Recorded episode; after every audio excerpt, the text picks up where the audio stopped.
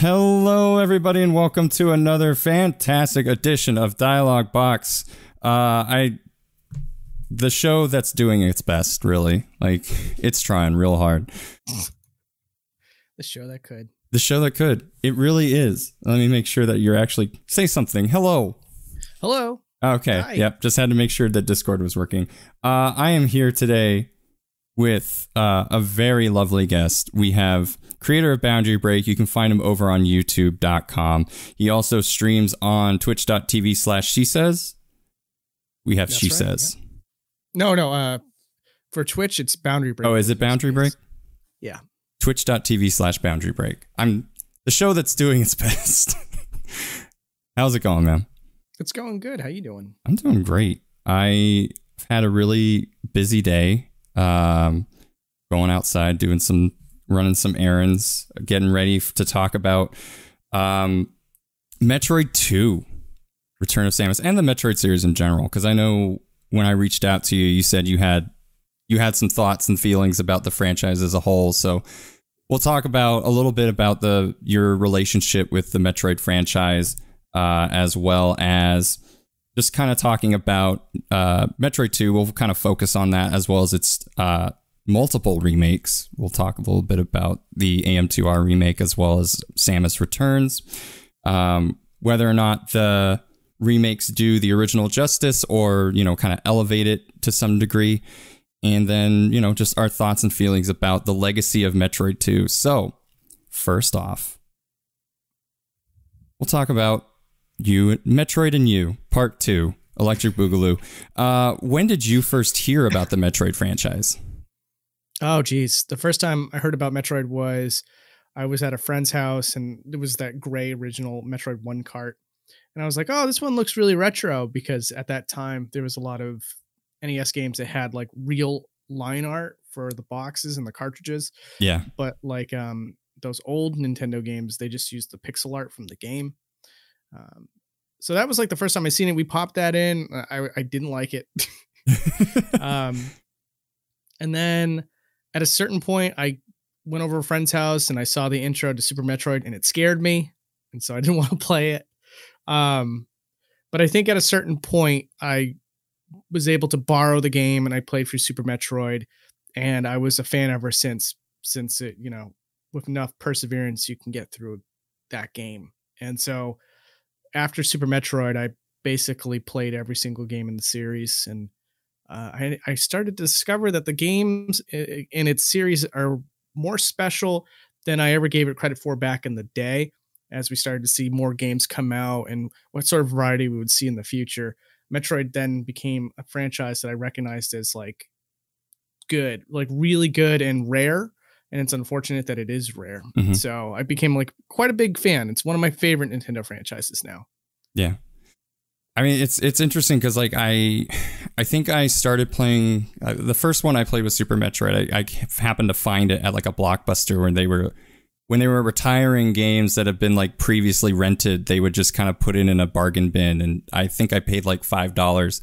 Which imagine paying five dollars for Super Metroid, just the cart, like nowadays. Like that's um and I remember playing through and I think the main reason why I'd found out about Metroid was A, through Nintendo Power, and then as well as like I had a a family friend or like friend of my parents that would come over every now and then. And I guess their son had a Game Boy, and after they went off to college, they would bring the Game Boy with them to let us play it, like my brother and I Oh, cool. And the only two games they had were Tetris and Metroid 2.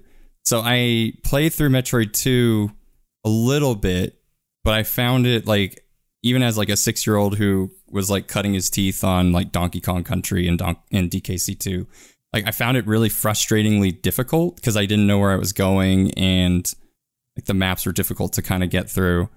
And I don't think it was it was probably around the time of the 3DS remaster or, or the 3DS Virtual Console ra- rather um, that I went back into and actually made progress. And but to this day, uh, I actually have not beaten Return of Samus. I've beaten Samus Returns, Oh, okay. and I know enough about um, Return of Samus to know what happens. But I I've yet to actually finish it, but I've gotten far enough and I've learned a lot in terms of how that game functions as well as its remakes.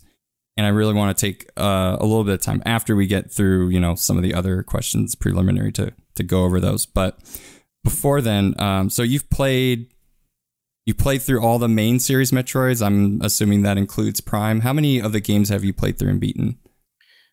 All of them except for Prime Pinball. I've I played that, and I don't really get the appeal of it. I've never been a pinball wizard myself, anyways. So, unfortunately, I didn't really care for it. And I also had never played Federation Force. Like, never tried it. Okay. So I don't know if it's good or not. But other than that, I've played and beaten every single one in the series. Okay. Yeah. Yeah, I think Federation Force, I feel like that's a game that maybe someday I'll give a chance, but it it just was such a weird way to present itself when it first got unveiled. Yeah. So um, it's it's it's really unfortunate that like I don't know why they decided to go for chibi style and all these other things. Like it, it, it was just kind of like a misread as far as what the fans want and look for. Mm-hmm. But I think that it was a byproduct of Nintendo trying to create a fan base that wasn't there before because the fan base for Metroid is fairly was fairly small. Now we're starting to see some good numbers from Metroid Dread finally, mm-hmm. which is good. But um, yeah, at the time, it, it don't I never really pulled in the numbers that like Zelda and Mario could. Yeah, I think you know it's a weird kind of unfair thing too because like Nintendo really gives those games an opportunity. Like Mario and, and Zelda tend to have so many different games coming out for those franchises every year. And then they kind of came out with Federation Force for Metroid after like such a drought uh, between Metroid Prime 3 and like another Metroid game.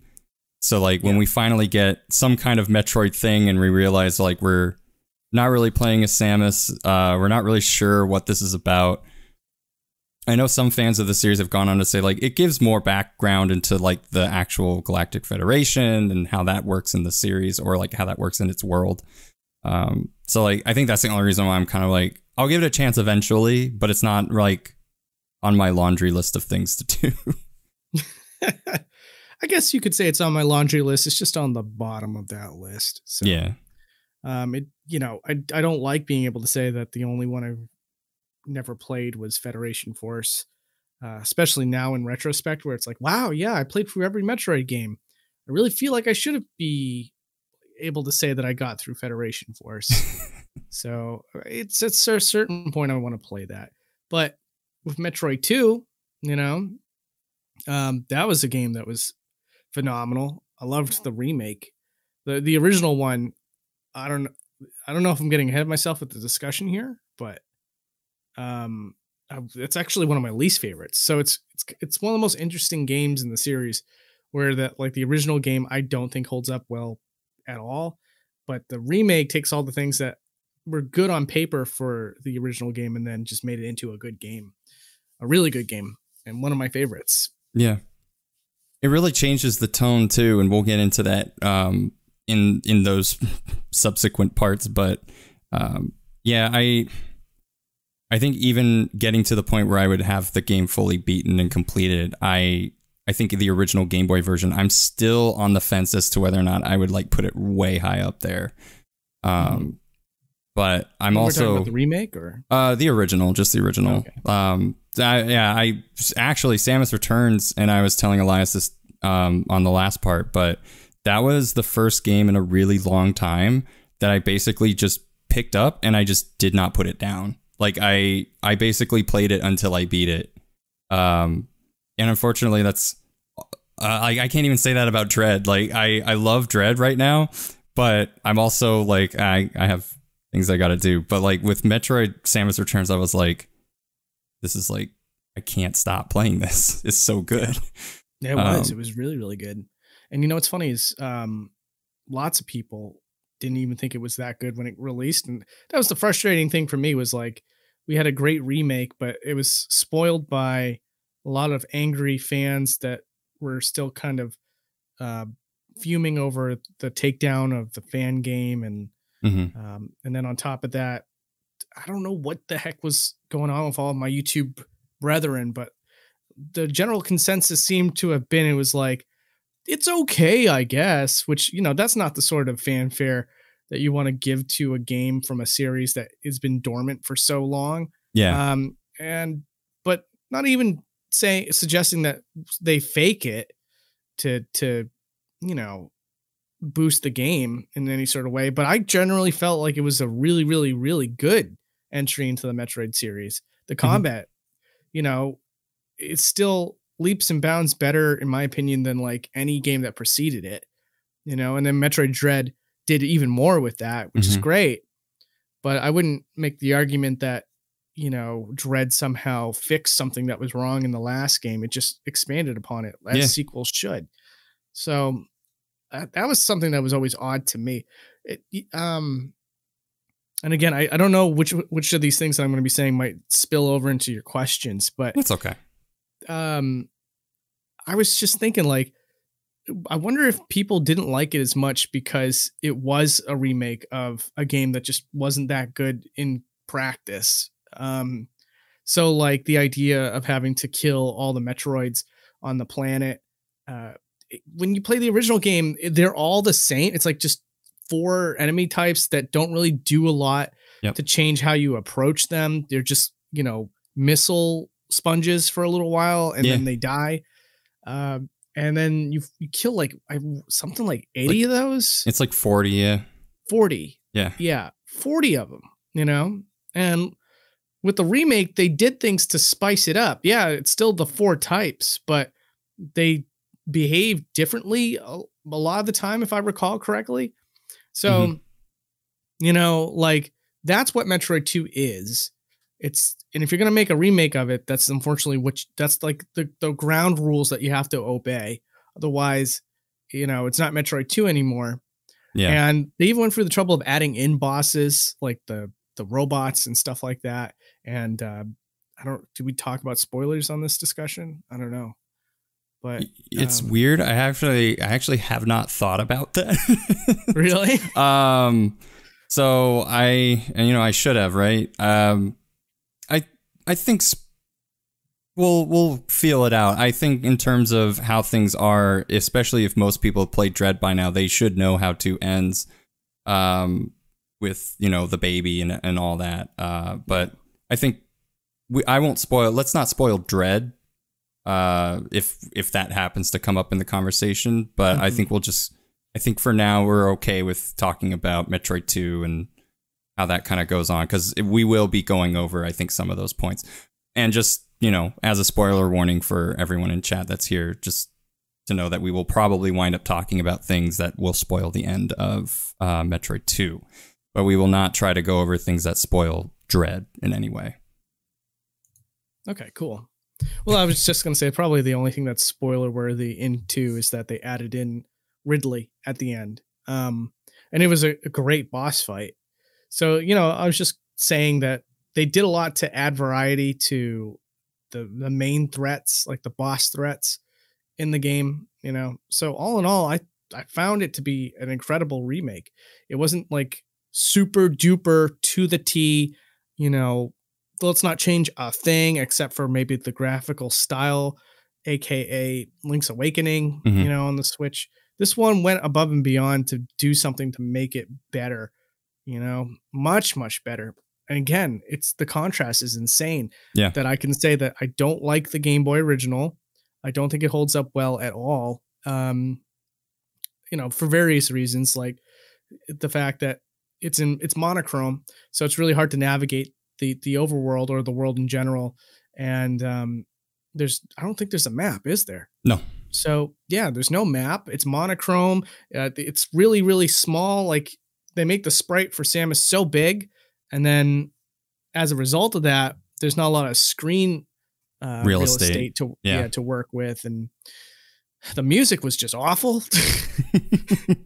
it's interesting like i the the original overworld tune is like trapped in my head for about 20 25 years but yeah when you get deeper into the game the music changes but it's it's very it's incoherent. yeah nonsensical beeps and boops.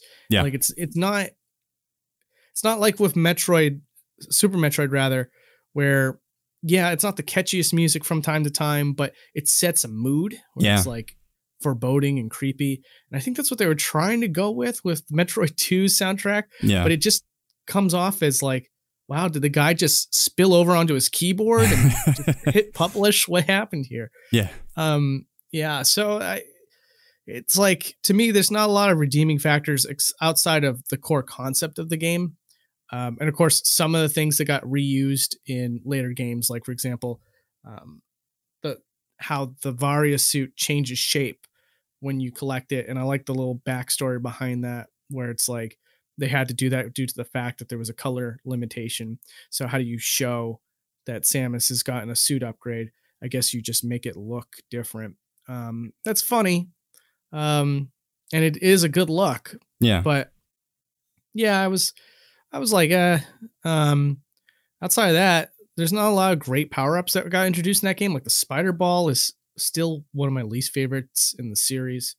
Um, and, and yeah, I mean, like, I kind of got off topic for a second, but I was going to say that it's the core concept that really shines in the original Metroid 2. Mhm. I love the idea that the story concept is that Samus goes to the planet to wipe out all the Metroids to eliminate the threat entirely. And then things that focus around that are kind of interesting in their own way.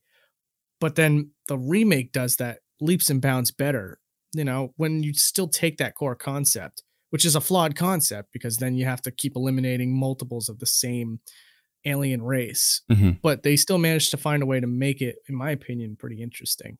So Yeah. again, I I commend the remake for being finally a worthwhile entry. So it's like you can play through the story of the Metroid series and finally have a second entry that doesn't make you wish that you never picked up the, the series in the first place. In the same way that Zero Mission does that for the first game as well, I suppose. I actually find redeeming factors in the original Metroid. Yeah. Um, but like, um, but yeah, Metroid Two, I feel like has very little to offer, especially against its uh, remake counterpart. Yeah.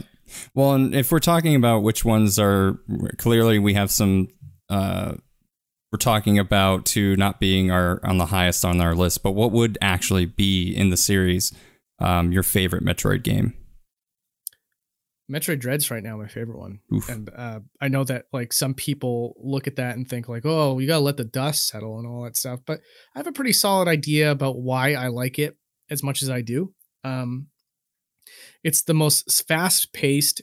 Uh, it has great, uh, you know, boss variety, general enemy variety, and it's got a great atmosphere and it has a good tie-in for the story and Mhm. everything. It, it's it's just really good.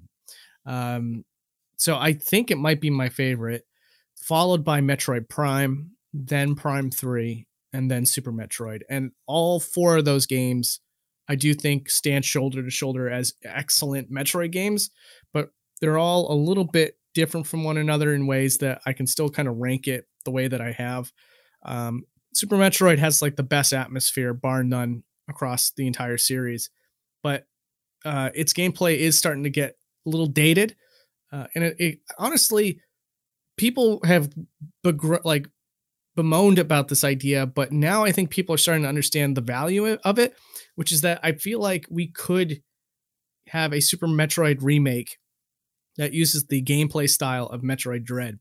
That would be the perfect marriage, and that would make Super Metroid the best Metroid game again. Again. But- Yeah, but uh you know, I like Metroid Prime quite a great deal because it it basically it's got great atmosphere but not better than Super Metroid and it's got a great sense of exploration that I really enjoy. Mhm. Um so and it's got good music too. Um yeah. the music across all four of those games are great.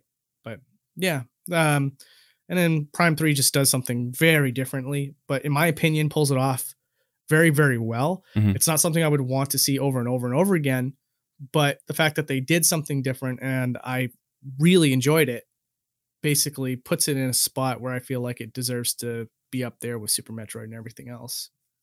Yeah, I agree.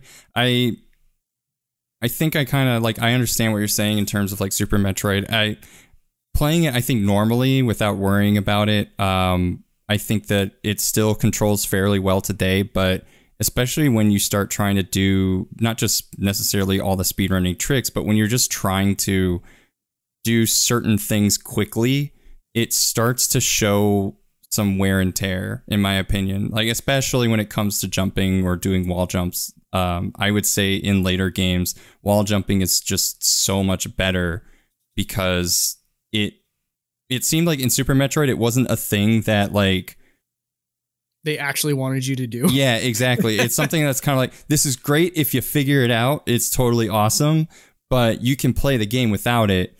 And Mercury Except for, like, Steam one or two parts. It- yeah. they trap you. Well, like, oh, exactly. wow. And actually, that frustrated me as a kid because I didn't understand what the game was trying to tell me to do. yeah, And so I actually got upset because I hadn't saved in a while so, and I just reset the game and just avoided that entire area for the rest of my first playthrough. I mean, I figured it out, but like, yeah, um, that and shine sparking, like the game tries to teach you how to do that, but for some reason, my like eight year old brain just wasn't having it. Uh, Right. So I was just kind of like, well, this sucks. I feel like I just got punished. Um, but I think in the later games, like now that there's an understanding of how these things work, uh, and MercurySteam, uh, they have had a handle on the Metroidvania style because their last three games were Castlevania games. Two of them were 3D um, and more sort of in the God of War vein, but they also worked on um, that. There's like a Castlevania sub game that came out on the 3DS and then it kind of came out on Vita and then it came out on like PS3 and Wii U. Uh, but it it does have that like 2D Metroid style gameplay. So like they really cut their teeth through like these earlier games and then they started working on Metroid with Nintendo. And I think Dread is just sort of a culmination. Like it's clearly evident that they're getting better with each subsequent game that they create. Um, and the controls are just getting tighter. And so I, I, I agree with that. Like there are still things about Super Metroid that I think put it in my number one, but I can definitely see Dread, Samus Returns, and hopefully like any future that this franchise could have would just make it better and better and would like you said kind of like show that it's not a bad idea to go back to Super Metroid and try to do a remake or something of that nature. Yeah. One of the things that I didn't even mention with Dread that you kind of reminded me of is that the flow of the exploration is much, much better. Like it, without explicitly telling you where to go, it never does that really. The game constantly kind of makes it easy and obvious to figure out on your own where to go.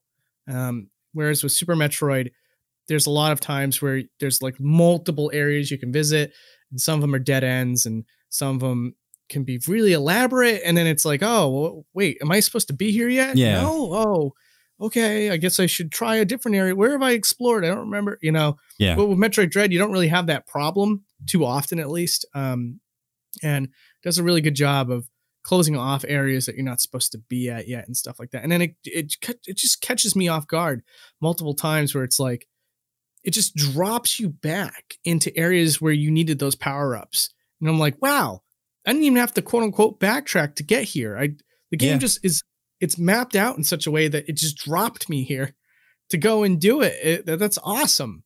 Um, so like again, the map design is like something that I give Dread like huge praise for.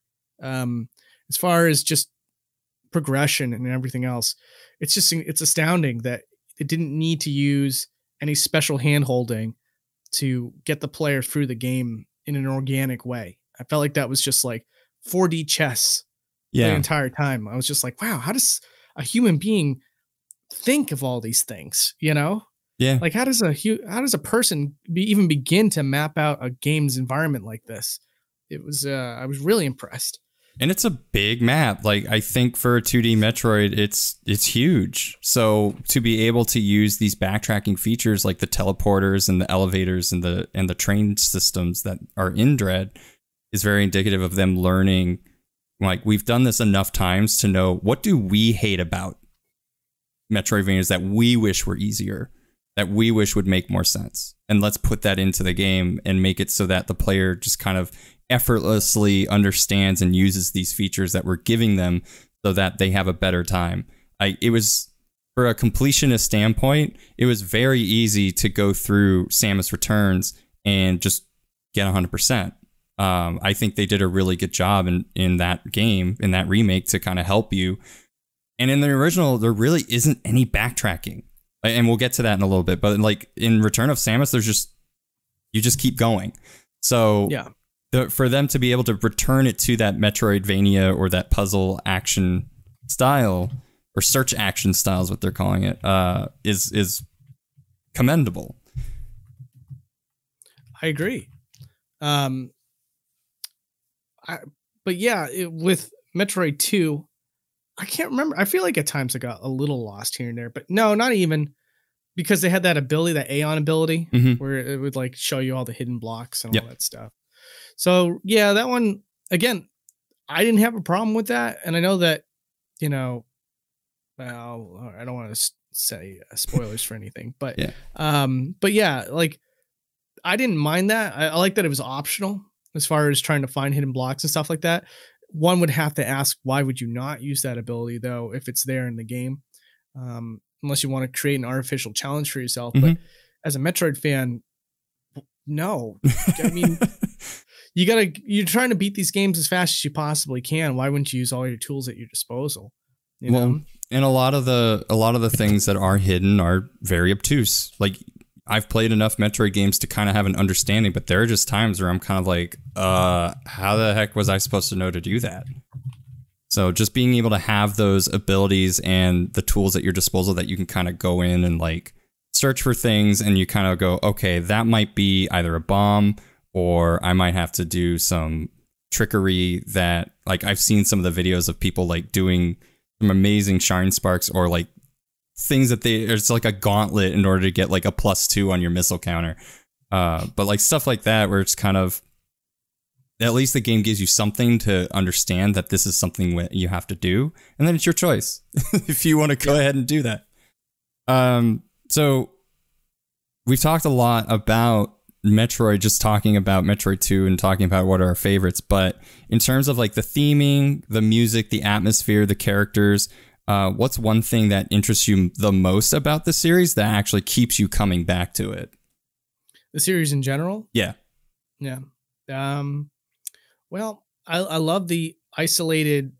If I hate to use the word, but it gives you a sense of dread at times. Um, Ah. yeah. Well, you know, it's kind of funny because like Metroid isn't technically like a horror game, but it always tiptoes on that line when it's done right. Mhm. Um, and that's what I like about it. I like the sense that like you're all alone, and it gives you this feeling like there's no one there to help you. But as you progress through the game, you become stronger and stronger to the point where all of your threats um, feel like nothing to you. You become, you can really get a sense of the power that you're collecting along the way.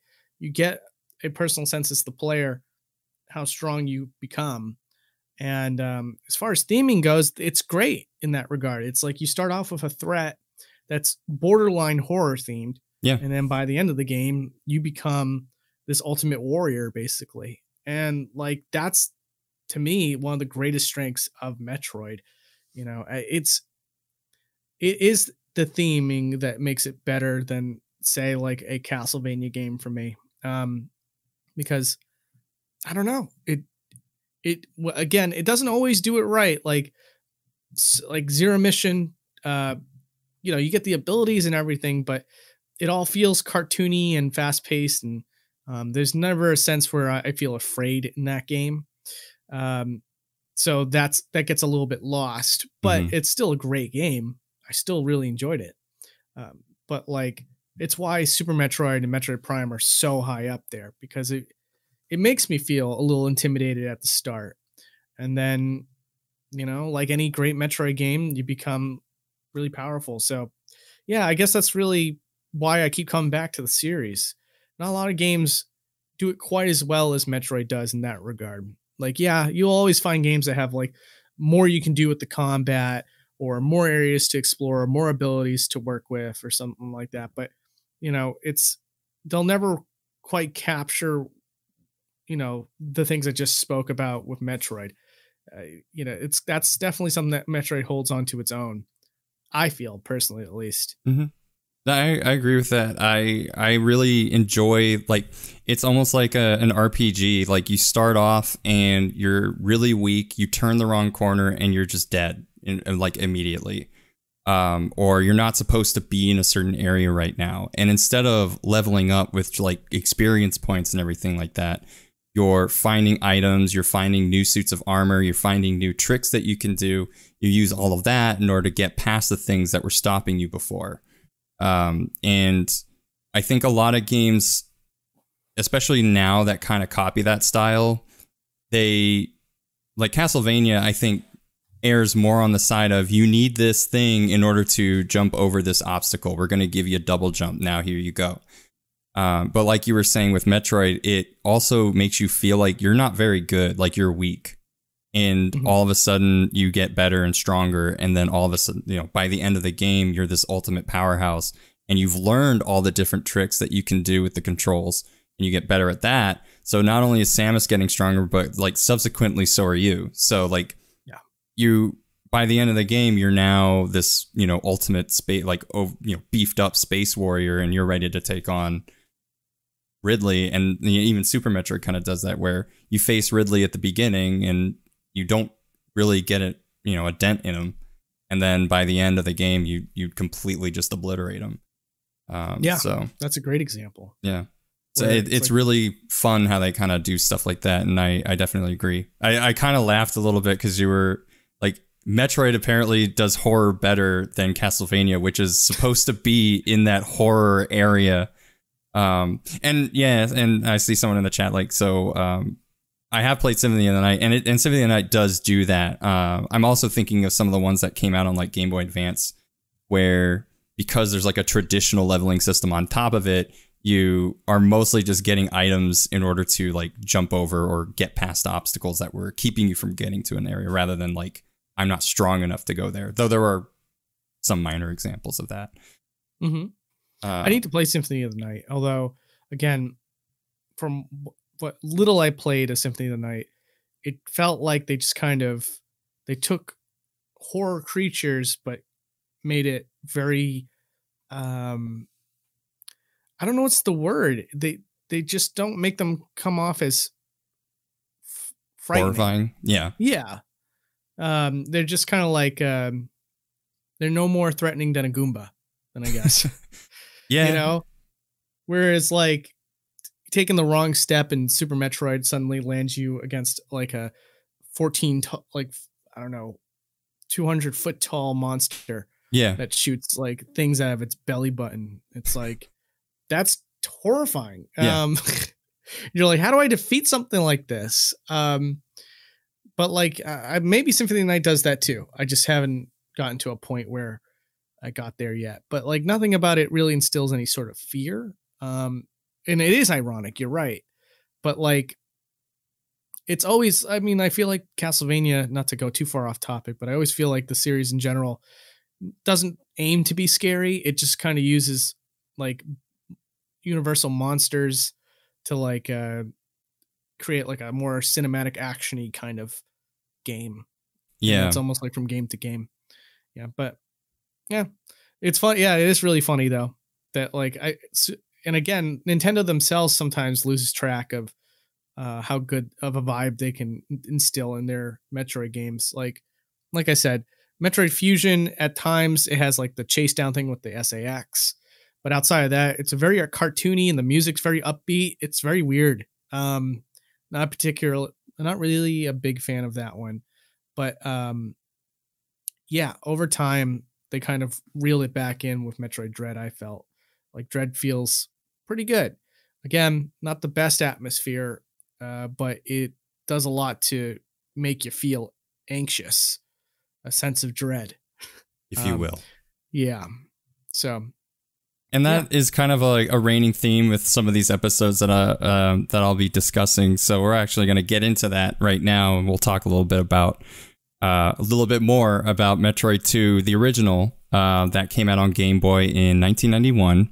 And a couple of things to point out is that it does increase the sprite detail. So as we were talking about, like you have a lot more detail in Samus, and like I think that's more indicative of the games that were out at the times because the Game Boy came out in like 1989, and some of the games either took full advantage of the hardware and like gave you these really detailed sprites, but like you said, a very claustrophobic way, or it turned everything and made it small. Like I think Super Mario Land is like a, a good example of that, where sprites are small, not very detailed. Super Mario Land 2, you know, four years later gives you this like really detailed sprites.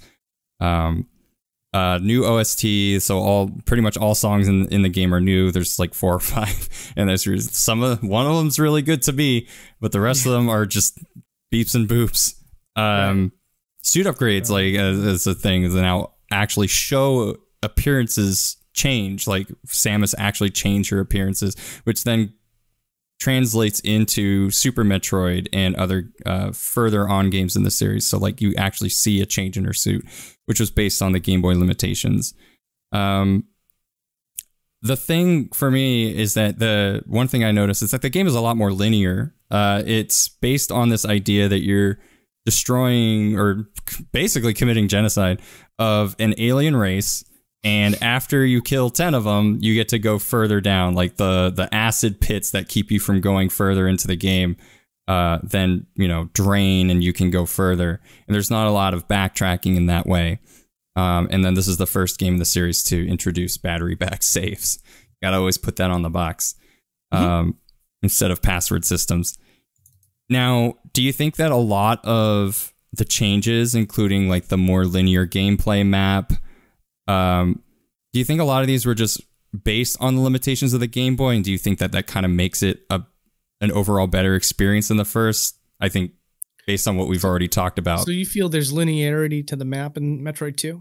Yeah, in the original, like Re- Samus Returns is does a lot of changes to kind of make you want to go back and see other areas, but I would say the original I don't believe that there's a lot of, all right, I have this thing. Now I'm going to go all the way back up to here. Instead, you're just oh, kind of go, you know, going further and further down the planet until you reach the Omega. Well, see, the thing is that um, I, I would, I guess I would disagree about the linearity in that you have to explore and find all those Metroids before you can, you know, submerge further and further into the map mm-hmm. and they could be like anywhere. And so it's like it becomes like a game of hide and seek with a X number of Metroids.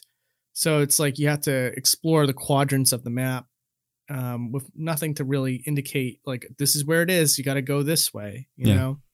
Um, and I do I, I only disagree with that just to make the point that like it's the fault of the game or rather the hardware of course that's on that like because everything's monochrome and it like there's just blackness to the backgrounds and stuff it becomes really easy to forget where you've been and where you should be going and stuff like that um at least for me in my experiences. Um yeah i don't know. Uh, what was the original question though? It was basically uh do you think a lot of the changes that were made to the game between the first and the second uh, were based more solely on the Game Boy's limitations, or and do you think that that makes a slightly better experience than the original? I yeah, I think that it did everything that it did to change from the original for the sake of boosting this original title up to a status that is um, worthy of or er, like more recent titles like Zero Mission and Fusion um, I think it was going for more of like a like a zero mission esque feeling uh, remake, where uh, although the art style is different, mm-hmm. um, you know they just like zero mission they added in bosses, they added in scenarios, and um, it felt more akin to Super Metroid than it did Metroid One, or in this case Metroid Two. So yeah, I think that it's not necessarily to just fight against the limitations of the Game Boy so much as trying to breathe new life into it to uh, have a standard that is equal to something like Zero Mission, at least. Okay. That's what I think. Yeah. Um, and I think that you see a lot of changes that become apparent to that. You know, like again, even with the Aeion ability, that's a level of hand holding that, although is not as perverse as like uh, Metroid Fusions, it's still a way to make it less obtuse mm-hmm. than it was in the original game. Yeah. Um, yeah. So I think it's a lot of I think the creative decisions that were made there were to basically try to take the core concepts of Metroid 2, but have it be a game that feels similar in gameplay to something like Zero Mission, basically. Right. Yeah. Um, Return of Samus does do a couple of quality of life improvements uh, over the first game, including health and missile recharge stations, starting off with full health instead of starting off with just 30. Do you consider the sequel easier as a result, or do you think that it's actually more difficult in spite of these improvements? The sequel? Um, which one? Just the original Game Boy version, yeah. So you're asking if I think that it's easier than um, Metroid 1? Yeah so like the original NES uh yeah, game. Yeah. Um no, I don't. And feel free to disagree with me here, but uh, I I don't know. I, I I feel like this it's harder because you basically again for the reasons I mentioned before, it becomes very obtuse and very hard to figure out where to go at times and um some things like accidentally jumping into lava or um, something of that nature, it's very easy to to take an L in um, Metroid 2. But like, you know, Metroid 1, yeah, you start off with 30 health. Yeah, there's no recharge stations. You're right. But it's a try it's like such a short game in general and then also just like if you memorize where you're actually supposed to go um you'll never need to use a recharge station or uh, you know, well, technically, recharge stations come in the form of energy tanks. So every time you grab one of those, your your health completely refills. Mm-hmm. You know, so I, I feel as though it's it's a little bit easier. I mean, maybe I have to go back to the original Metroid two, but yeah, um, I have a lot more fun going back to Metroid one, and I can get that done in less than an hour. I know that's kind of like a an achievement, not a standard, but um, as a person that doesn't normally speed run Metroid games, I find myself being able to complete it pretty comfortably at times. Yeah. Most of the time. Yeah. There there are a couple of like the one thing that I will say that I guess makes Metroid one harder um, is actually the last boss.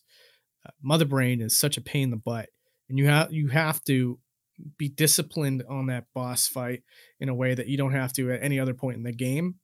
Um, and also at any point in probably any other Metroid game, if I'm honest, because you have to you have to like freeze the circles, the ringooses, I think is what they're actually yeah. called, in certain places, and then the the brain matter that causes like a barrier and all that stuff. It can replenish if you don't consistently fire at it. So if you get knocked yeah. around, which is very easy to happen, um, you can lose a lot of health in the process, and then you, you also waste missiles. You can waste missiles, yeah, and it just it's it's a mess. It's it's really difficult unless you know exactly what to do and you um you have the skill to do it. So, you know, compare that to the the Metroid Queen. It's, you know, a no-brainer. Oh, well, no pun intended. Um Mother Brain is way harder. Yeah. I you know, I there are parts of it where I'm kind of like I I can see why some of the like I also would say that things move a little slower due to being on the Game Boy, but I I think I'm just I get more easily fed up of with Samus returns or yeah, Return of Samus rather. Uh for the same points, like I think it's very easy to get lost due to the nature of how cramped the screen real estate is. Like the sprites are gorgeously detailed, but that comes at a cost of claustrophobic spaces and even when you get into the large open spaces there's not enough for you to really understand what's there. And oftentimes you'll find out that it's like oh i just needed the spider ball and then i just go run along the, the ceiling for five hours. Um, but it it is very i think for me it may not be as difficult in terms of the controls because it's a little slower, but I would say that there are times where, and I would agree with you, I think the bosses in Metroid 2, because you're constantly doing them and they change maybe every now and then, you're constantly repeating the same thing. So by the end of it, you're not really, you've already learned how to do it like a couple hours ago, whereas the bosses in the original Metroid are difficult even if you know how to do them. Like I just think Mother Brain in particular is, is incredibly difficult, even knowing how to do it. Like I know how to do it, but actually executing it can be really frustrating. Yeah. Um, so there's not really a lot of frustration in terms of the combat in Metroid 2, but I would say that there's a lot more frustration in terms of getting around and just run like, oh, this is the same hallway I was just in an hour ago. I have no idea where I'm supposed to be. Yeah, absolutely agree. And you know, again, Metroid One is not without its red herrings as far as areas to go in and Yeah. well. Um, but yeah, it's a, it's like it's it's a kind of like a more of a culmination type thing with Metroid Two. Yeah. I, I again, it's not that it. Yeah, I guess I would say that Metroid Two is just a little more difficult. I guess. I guess it would take longer for me to beat. I feel. Yeah. Without constantly re going through the entire game to get like the best time or something, which I, I have not taken the time to do. I beat it once and I was good enough with that. I was like, okay, I got this one off the list. And you know what? Towards the end, it got really interesting, but uh, no, no, thank you. I, I'm glad that there's a remake now. Is basically where I'm at with that. Um, and I think uh, a, a running theme between all these Metroid games is just a, that sense of loneliness, as we discussed, uh, or that sense of dread. No pun intended. Um, but do you think Return of Samus fulfills on this, and or how do you think that, like, how do you think that it fulfills on this feeling of loneliness and dread, and or how do you feel like it could be improved in any way? And yeah, I guess you can even talk about how like Samus Returns does or does not improve on that. I, I would say, you know, the one criticism I constantly have seen of the remake that I guess is true is it's not, it, it's a little, it lacks a bit in terms of atmosphere. Um, I think it has a lot to do with the punchiness of the gameplay and everything. It just kind of, it gives you more of a zero mission type vibe where everything just feels like a, just an enemy and not really like a oh dear what's coming next? kind of feeling. I never like like you just said i, I never got a sense of dread um, going through the map or anything like that. It just kind of goes through the paces a little bit in terms of atmosphere.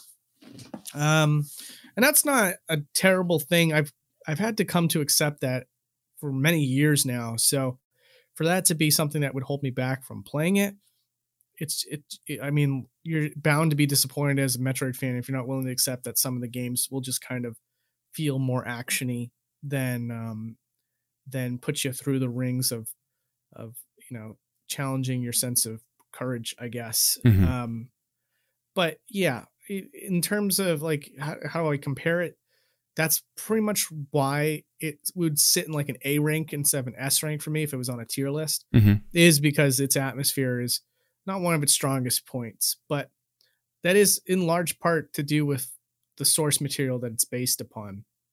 You know, the enemies in that original game just weren't particularly threatening looking. Um, so it just unfortunately had to work off of that. And while I guess the original game did a little bit more to, to try to be creepy and failed, in my opinion, um, I think Metroid 2 just kind of went w- like basically, like I said in, uh, prior in the discussion, I think it just aimed to be more like Zero Mission in ways. And so it just felt more actiony. Mhm. Um, yeah. So that's where I, what, why, what do you think? Yeah, I mean, I think there are certain things where uh, certain there are certain things about the original uh, Return of Samus that makes me feel uneasy, and I think part of that has to do with the OST. Like once you start getting down, the music starts becoming not really like palatable. Um, I think that da, da, da, as soon as you find a Metroid is like yeah is that first that first alert is really uh especially the first time I played it when I was younger was like this oh shit like oh my god um and then you die Yeah. like after the first hit and then uh, it's kind of it gives you the same sense of feeling as if like you're in a quiet room and all of a sudden like a chainsaw murderer knocks down your door. yeah exactly You know, like, "Ah!"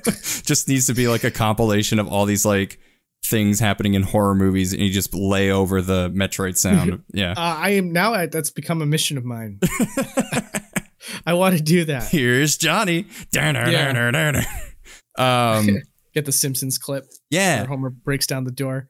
Hey, you want to see my new chainsaw and hockey mask? Yeah.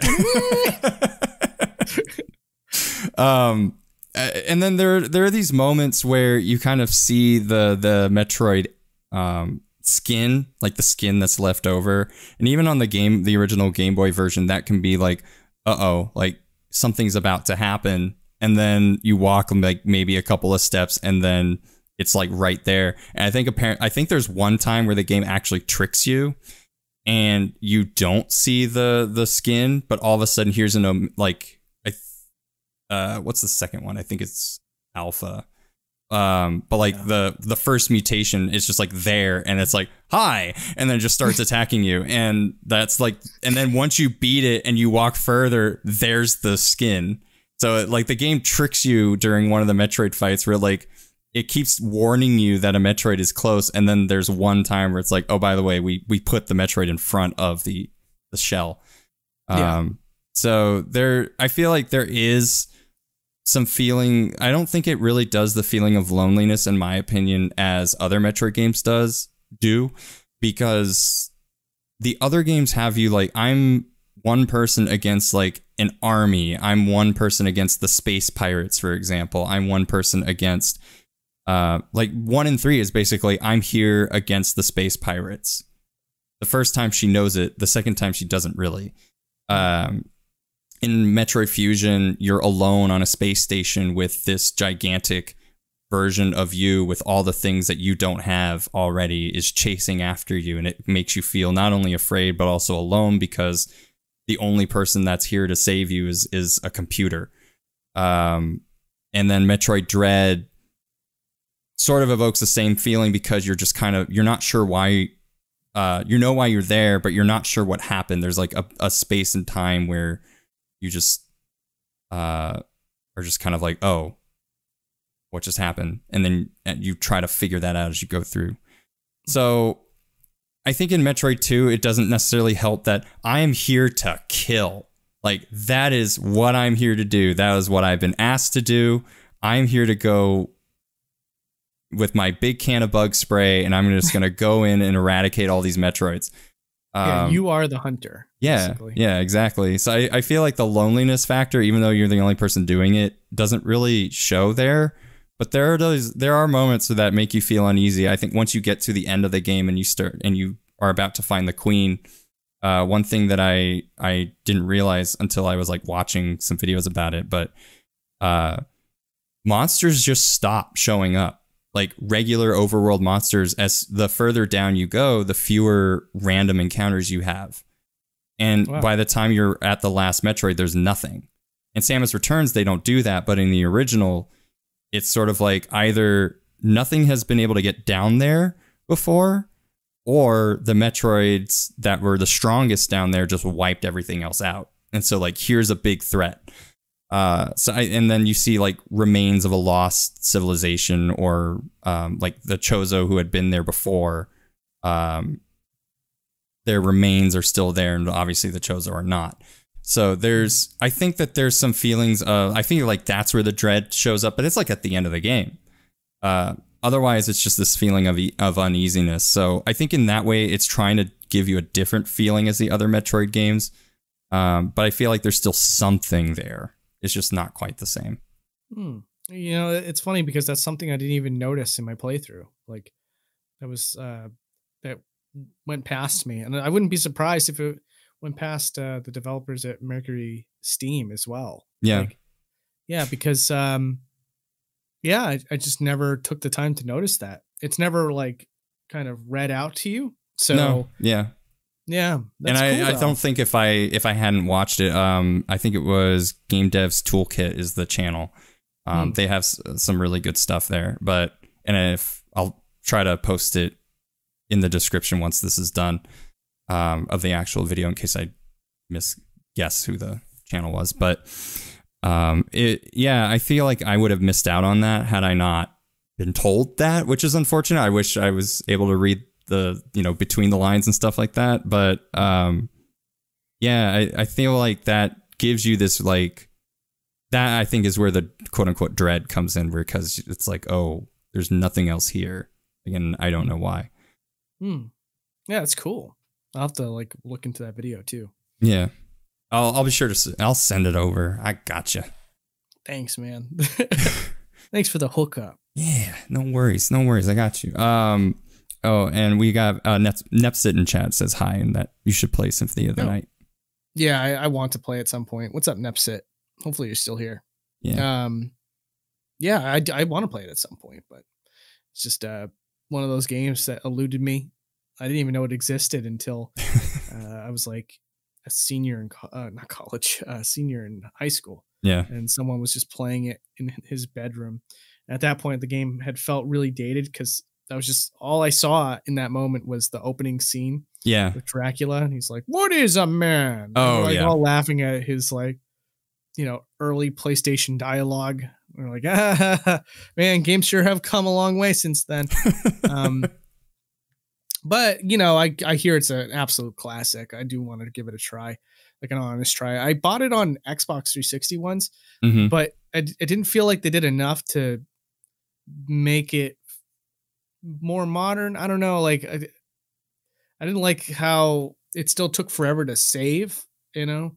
So like I know I understand that that's a limitation of the PlayStation 1 where it has to read the memory card data and then write to it and then mm-hmm. close the book and everything, but they didn't nothing to optimize how fast that process was when Yeah. they ported it to 360. So I was like, "Ew, this feels old." And so but I, I- kind of want to go back and try it.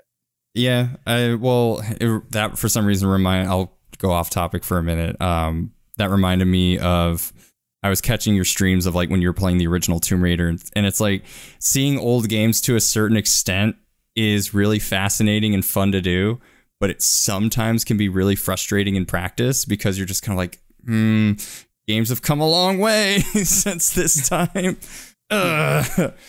I, I, I just recently beat Res- the original Resident Evil, uh, the GameCube remake, just because like I'm still afraid to go back to the original tank controls of the PS1 original. So It's- Ah. it's hard for I've me learned to, to adapt to those tank controls. I finally like got in tune with it. yeah. I guess. Um, so now I really, I but you know what's funny is I've never played uh, Resident Evil three, the original, and I've never finished Resident Evil two, the Ah, okay. original. And now I, wa- I really want to. Well, yeah, especially after playing the remakes, they're good time. Yeah, absolutely, man. Uh, so speaking of remakes, so Samus, the Return of Samus Game Boy Original was followed up technically by a couple, like two remakes. Uh, I think somebody did like a Game Boy Color hack, um, which was really good. Uh, so we will talk about a little bit about another Metroid 2 remake, AM2R, and we'll talk about Samus Returns for the 3DS after that. What changes were made? Was it, you know, necessary? I think we've kind of gone a little bit about it. We can go in more detail. Uh, as for AM2R, that was released on PC in 2016 by Dr. M64. Uh, in terms of what it changes, it adds a map feature. Uh, it creates new areas. It's it retains a lot of stuff from the original in terms of map design, uh, but it kind of shows off like these are different areas, and we're gonna give them some character. Uh, new bosses, mechanical improvements that are sort of based on like the future games or like Prime, Fusion, etc.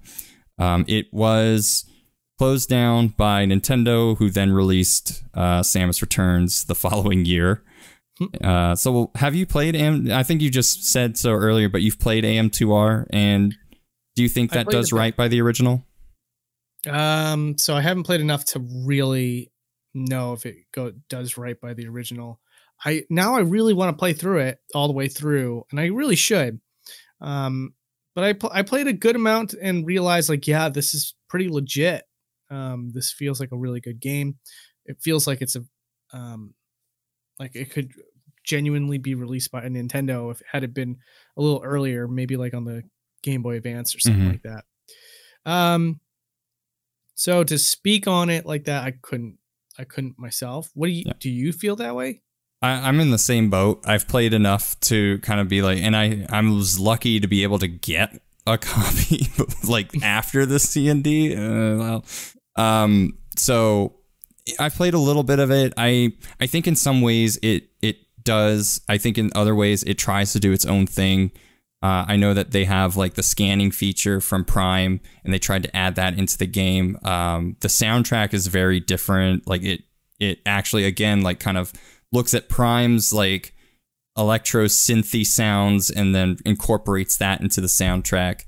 Um, but I think one of the things I really liked about it was that each area of the map had its own interpretation of what could have been there. So uh, I think there's an area in the original where you find a lot of the weapon upgrades.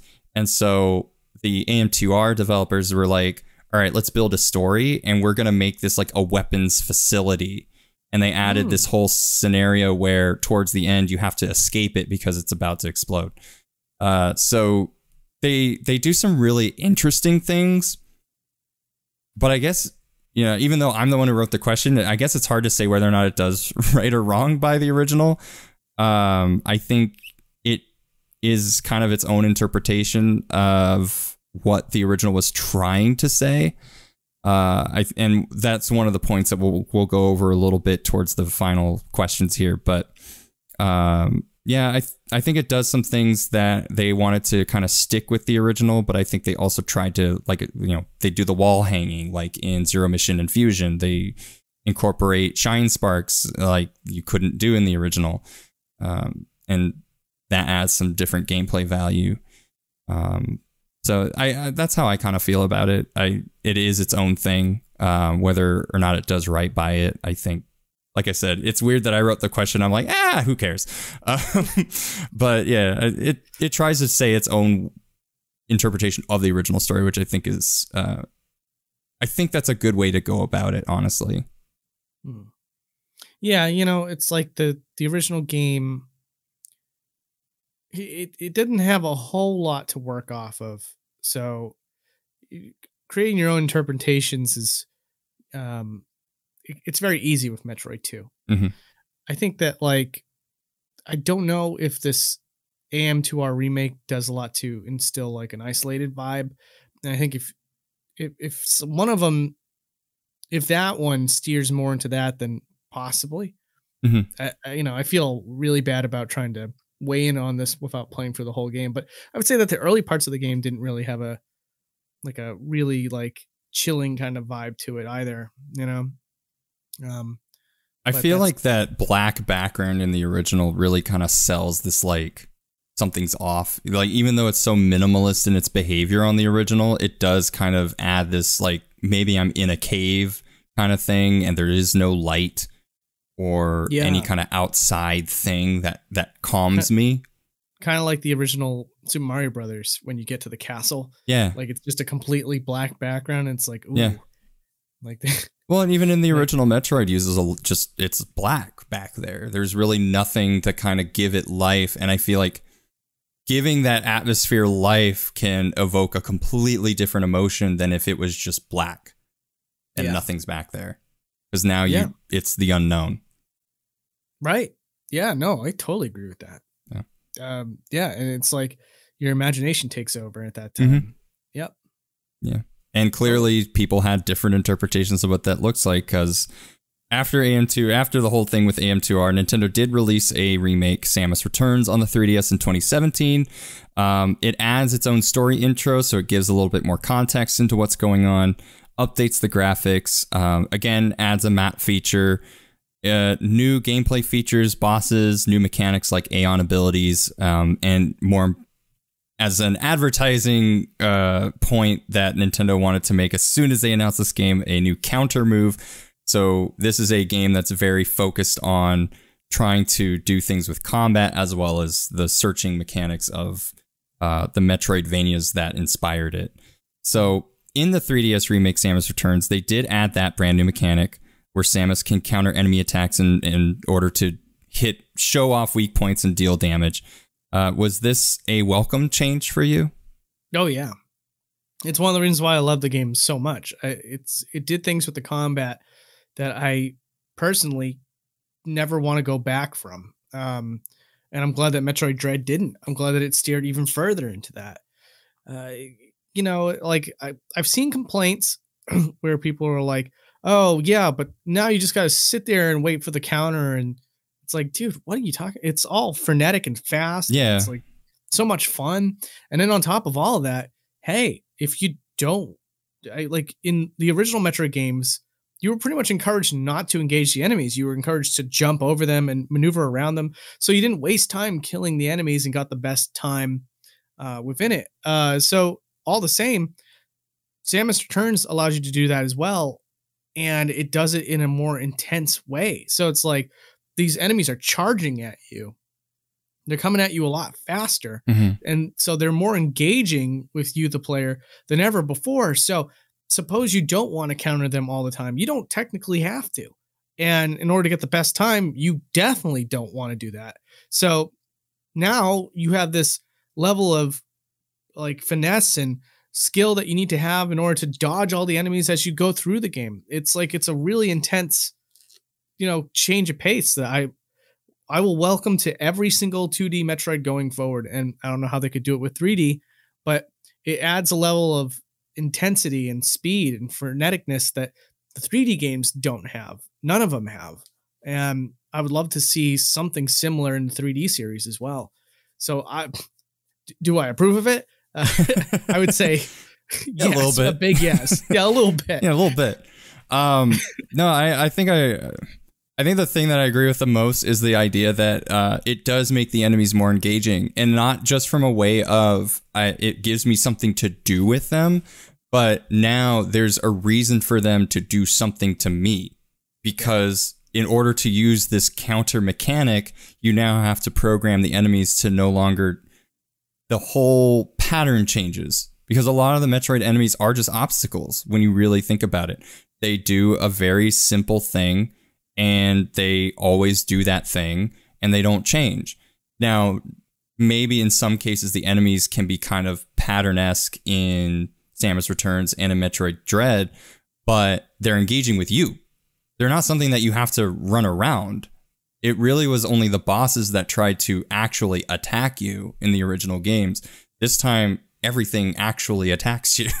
so you have to engage with it or you have to avoid it. And, you know, even Dread, like, does a lot more with that than Samus Returns, in my opinion. Um, so it's, I, I think the thing for me is that this is from a developer who worked on Castlevania first, and I think maybe that kind of like dovetailed into this idea of let's focus on combat. Maybe it was Mhm. Nintendo that came in and said let's focus on combat. I'm not really sure who who made the decision to include this mechanic in the game. Um, but it does like it it focuses on something that almost seemed like an optional thing as you were saying in the in the previous games like it was just optional to fight unless you were fighting a boss Right.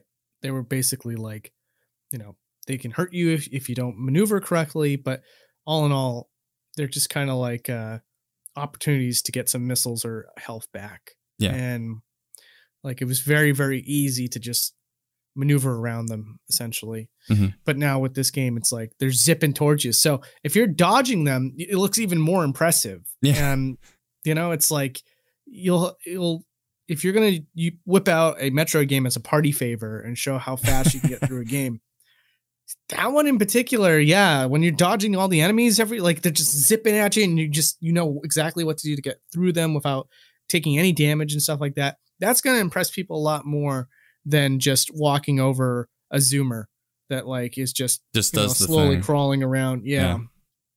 Yeah. um metroid samus returns also takes a lot of music from other metroid games and updated them for the remake but didn't really either focus on or in some cases maybe have left out some key music and effects from the original game. Do you think that this was a good idea, or does it really take away an opportunity for the original game's OST to either flourish or be redeemed from some of the you know lesser either known or favored tracks? Was um, what was some of the songs that got left out?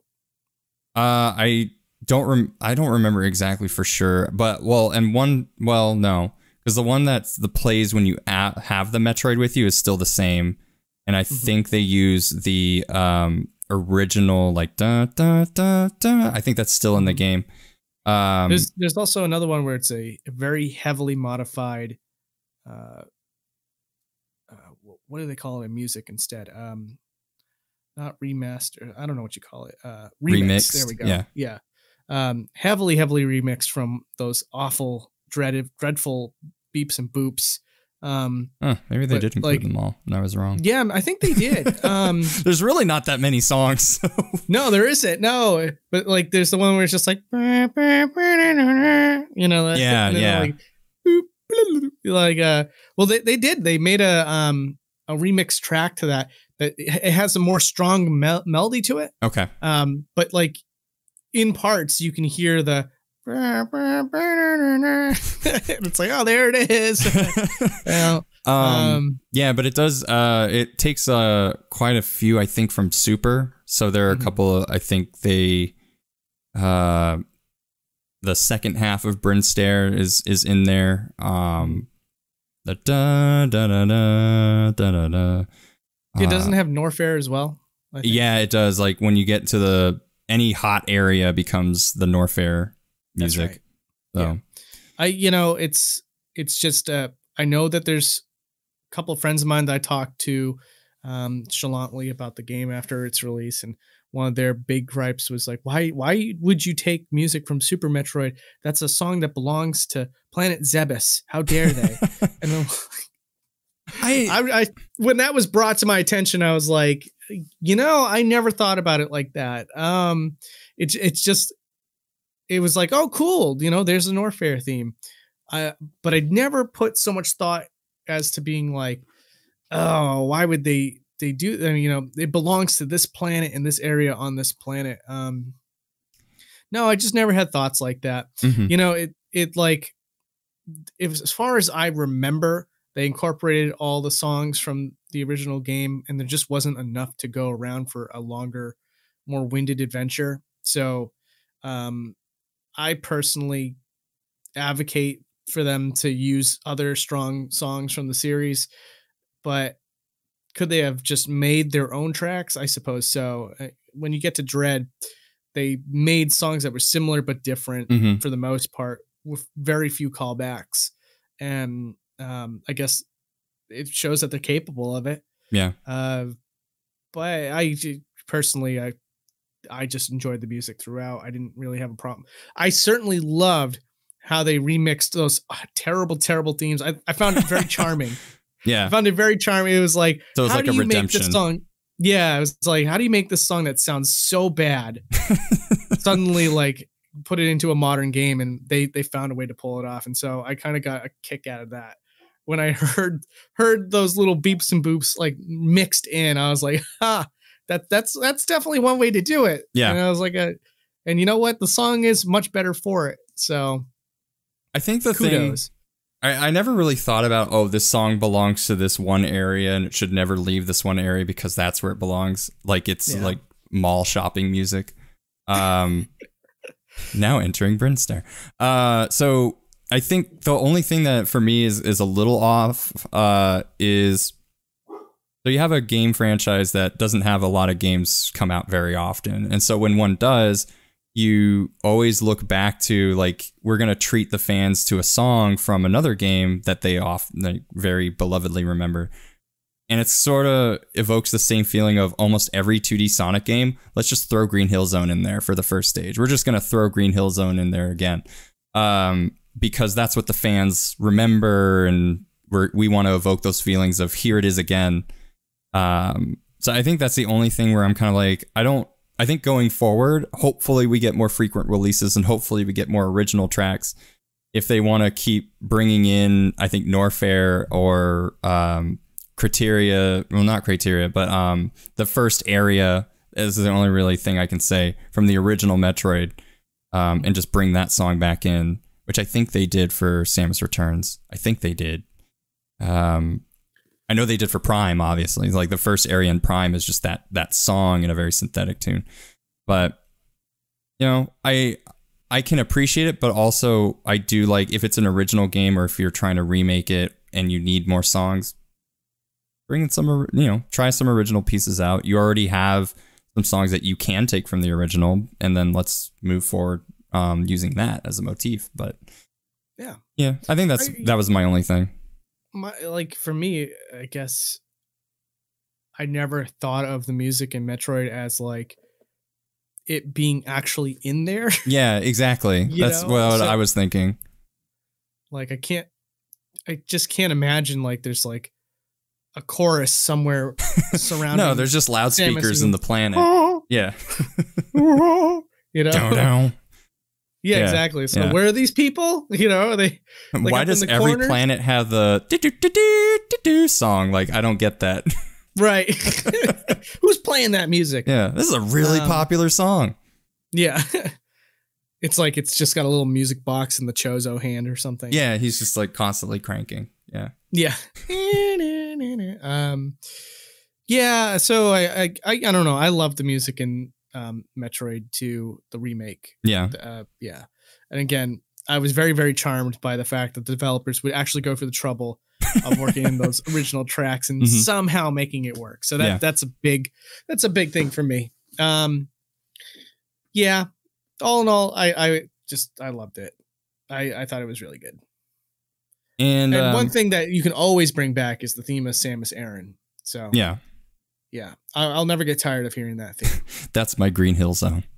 yes, just put it in there. I don't care. I'll do it. she'll Um, always be Samus, so you can always use her theme. It's fine. That's true. That's true. From graphics to Aeion abilities to quality of life improvements, there are a lot of changes in Samus Returns. If you can pick one change or improvement that was your favorite, what would that be? One more time with that question. So, from graphics to Aeion abilities to quality of life improvements, um, that there were a lot of changes in Samus Returns. If you can pick one change or improvement that was your absolute favorite, which one would that be? Oh, okay. Um, yeah, I Like, what was the one I- thing I where you're like, think this will thank God they added this? Yeah, I you know what's funny is um there, there's a lot of wonderful changes, but like the combat is one of those things that where it just kind of it was it charmed me so much that it's like every game in the series now I wish had combat like that. Um so that one is probably the obvious answer, but like as far as improving Metroid 2 and then thinking about like okay, all right. So it's not necessarily like a new mechanic that we're introducing. It's like just something that is just generally improved, right? Mhm. Um I would say the music. The music is um not to call back to something so recently talked about, but the music was significantly better. Yeah. So yeah, yeah, I like that quite a bit. I think personally speaking, it's the Aeion abilities. I just the fact that it gives me the ability to see things that I could have missed is really like that's my favorite addition to it just because and you know, wishing that they keep going with that in future Metroid games because as a first time player, I'm thinking of a lot of first time players, especially people playing Dread who are like constantly getting lost and not understanding where to go next and then they hit something on a wall and then like, "Oh, okay. Uh, having an ability to kind of help newer players out, not necessarily hand holding, because you can choose to hit the button or not.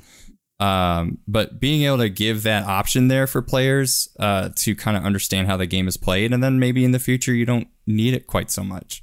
You can kind of understand how the puzzles are solved in the first place, but even then, there are still some like really tricky puzzles that you may not have even known were there in the first place without the aid of something, um, Hmm. a guide or using that feature. So I think the Aeion abilities is in general um, added a lot of interesting gameplay mechanics, uh, but specifically giving me the ability to search hidden walls and stuff was was really cool, and I appreciated that a lot. Yeah, doing a lot to keep you from meandering around. Like, I Yeah. appreciate that too.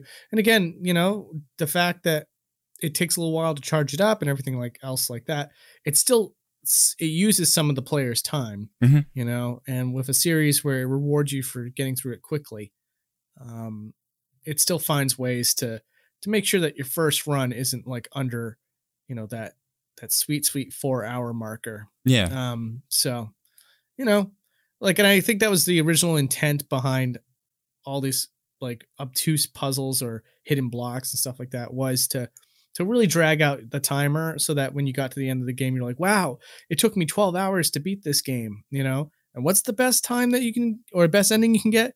Under four. What the heck? You know? yeah, And exactly. so, yeah, I, I appreciated the Aeion ability as well, and I I did use it throughout the game Mhm. um, because I really didn't want to experience that Super Metroid meandering, you know. And again, I love Super Metroid, but those are things that we we look past because we've gotten better at it over the years and remember where certain things are. But we're pr- now trained to remember that. We kind of have that developer brain. Where- exactly. yeah, where developers played for the game so many times that they don't stop and think about what is a first person, uh, what is a person's first experience with the game going to be like. Yeah. Um, and so, yeah, like I think that Metroid Two does handles that pretty well.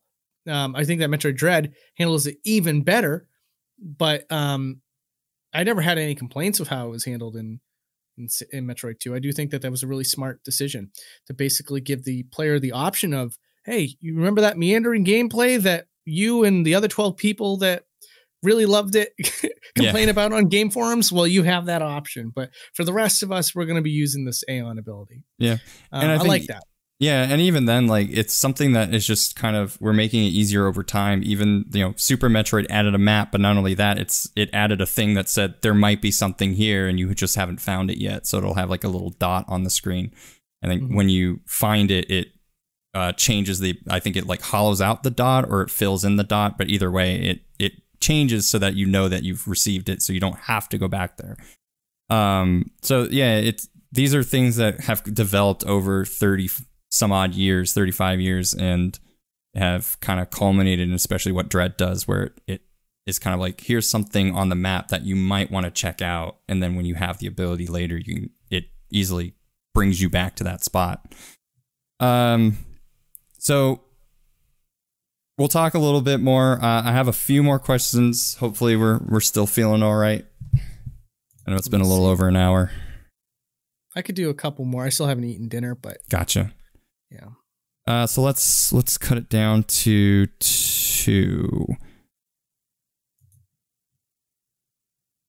So, where many of the games in the Metroid series feature Samus alone against or chased by a threat, in in two, she's sort of an intruder sent in to exterminate the remaining Metroids. How do you feel like this impacts Samus's character in later games? well it aids itself in something that fans have felt and uh, it ultimately led to a sense of betrayal with a game like Metroid Other M for a Mhm. lot of fans.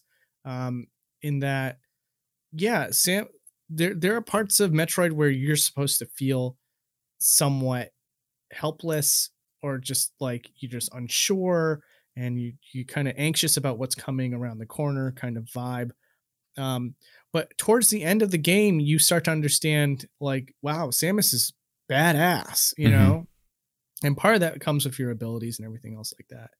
So a game in premise like Metroid 2 does a lot to serve the the badassery side of Samus. It's like, okay, you know, there are aspects of Metroid where it's a little spooky and, and scary, but ultimately you it's not a horror game because your character is strong and uh, powerful, you know, and a, a force to be reckoned with.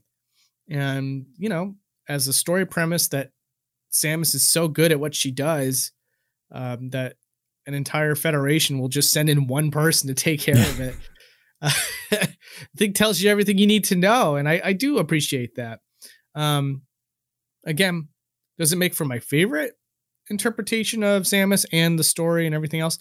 Um, No, but it it does well to serve the the trilogy of uh of Metroid in its series uh, up to Super Metroid.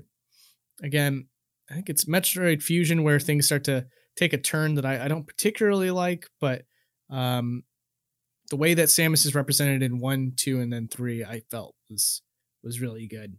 And then you know games after Fusion as well started to really kind of bring a side about Samus that invokes those feelings of what she was in Super Metroid and Metroid Two.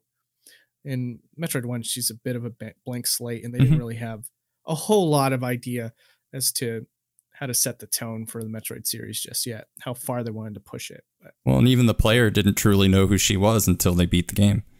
That's incredibly true. Yeah. yeah. Um, it's almost uh, poetic.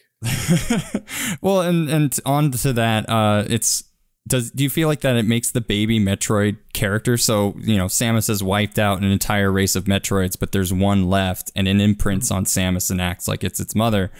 Um, do you feel like all of that that meaning of like killing its entire race before meeting it, like and how things play out throughout Super and Fusion and Dread. Do you think that it makes that baby character um, more meaningful as as a result of all that, of knowing that? Well, you know what's funny is that um, the aspect of motherhood and all that stuff um, that came later if you look at the intro, I maybe I can get the transcript for it right now. But I think like in the intro of Super Metroid, she just kind of sees the baby Metroid as uh, a non-threat that she could take with her to have it studied for research. And I don't think that there was a whole lot. I mean, there, yeah, it, it basically was like it imprinted on me. That's weird. Well, I gave it to the Federation. Like, right. anyway, so I threw it in the dumpster at the back of a party city. Um, oh my god! Um, I just forgot about it for for a little while, and then Ridley showed up. I yeah, I I think that's a good point that you make, where they don't really establish this whole mother child relationship until later. And I've even with Fusion, it's sort of like you know the baby Metroid helps defeat Mother Brain at the end of Super Metroid, gives, you know, its life for this cause. And then it winds up saving Samus's life again at the beginning of Fusion as to why she's now in this, like, you know, cool ecto looking armor. Um, because the the DNA of of the Metroid baby managed to save her life. So it I guess the you know it made me think a lot about like that one act of mercy that she commits on this baby Metroid actually saves her twofold later on in the mm-hmm. series. Um, so it I felt like that was like that was a really maybe intentional, maybe unintentional. Like clearly it seemed intentional with Super Metroid. The baby mm-hmm. Metroid seemed like the catalyst for uh, the creative team to go back in and create a, a third game in the series. Um, but like it seems interesting how this baby Metroid winds up becoming like a catalyst after two to be like part of this whole, you know, fusion, super, and and other M as well. Mm-hmm. Yeah, I, you know, it, again, it it's unmistakable that the baby Metroid uh, imprinted on Samus. Like that's incredibly clear for all of Super Metroid. Mm-hmm. Um, but yeah, like uh, I don't know. It, I don't even quite remember what the original question was, which was something about. Do you think that it makes the character more impactful as a result of the fact that like Samus like wipes out its entire family? Um. Yeah, well, I, I like how it served itself at the end of Super Metroid. Like, despite the fact that it's a featureless blob, yeah, with, with just giant fangs off the end of it, you still got a, a somewhat of a sense that like it's it's just kind of interesting, isn't it? How at the end of the game you still get a sense of like, oh, yeah, like, oh, I feel bad for it. well, know? it's like the first time you ever see a Metroid give life force to something rather than yeah. taking it away, which is what they're known for. Right.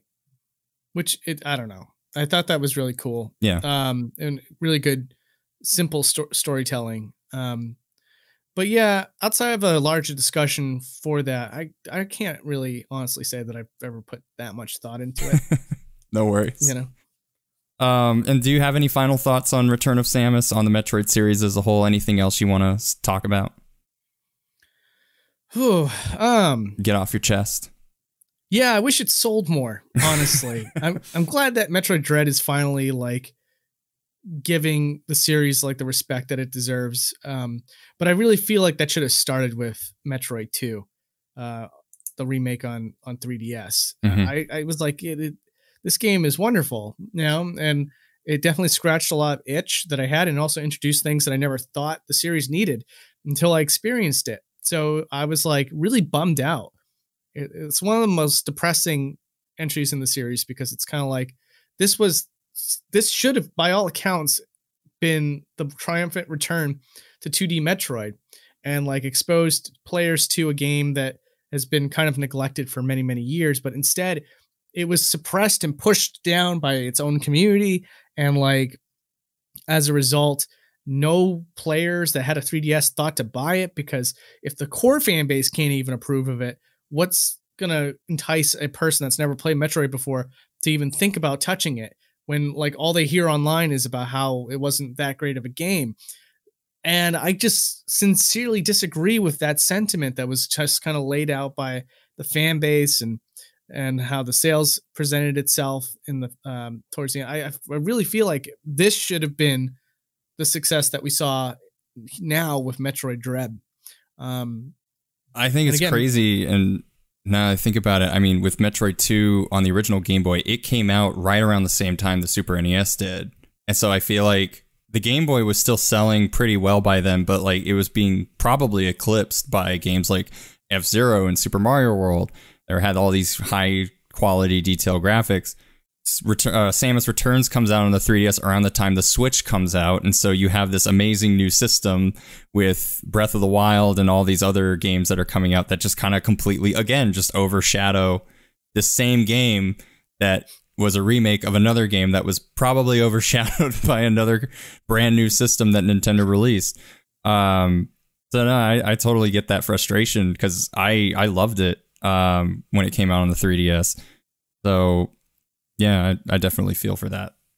yeah. Well, that is it for the questions. Uh, I, I'm thankful we got through pretty much all of them, but and thank you for coming. Like it's it's been a hot minute since last time I've had you on.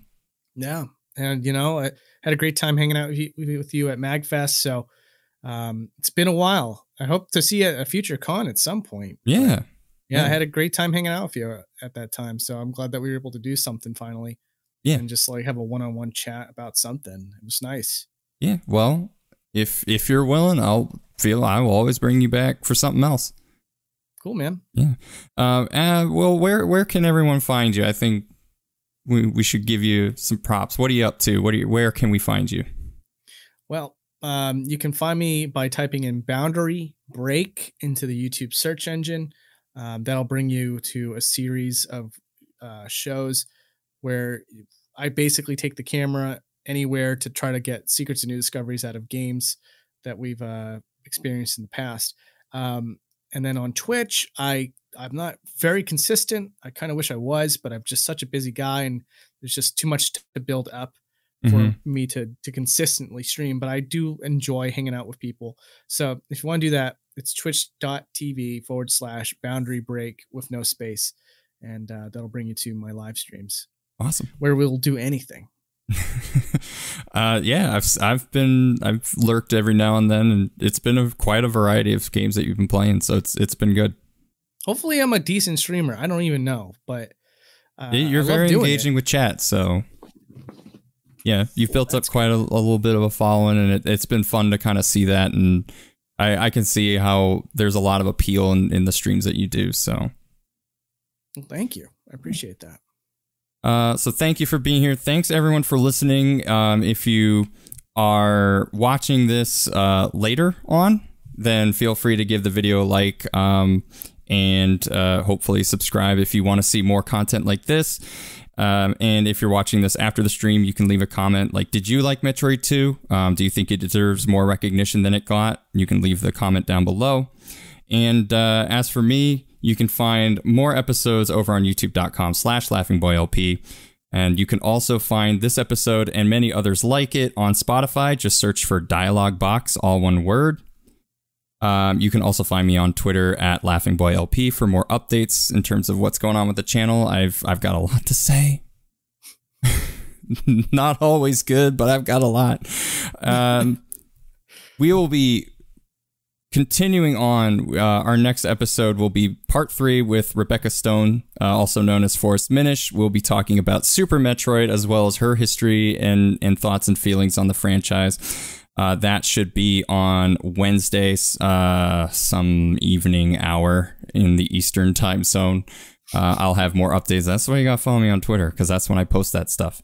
Uh, so until then, thank you for being here. And thanks for engaging in chat. Thank you for being such a lovely guest.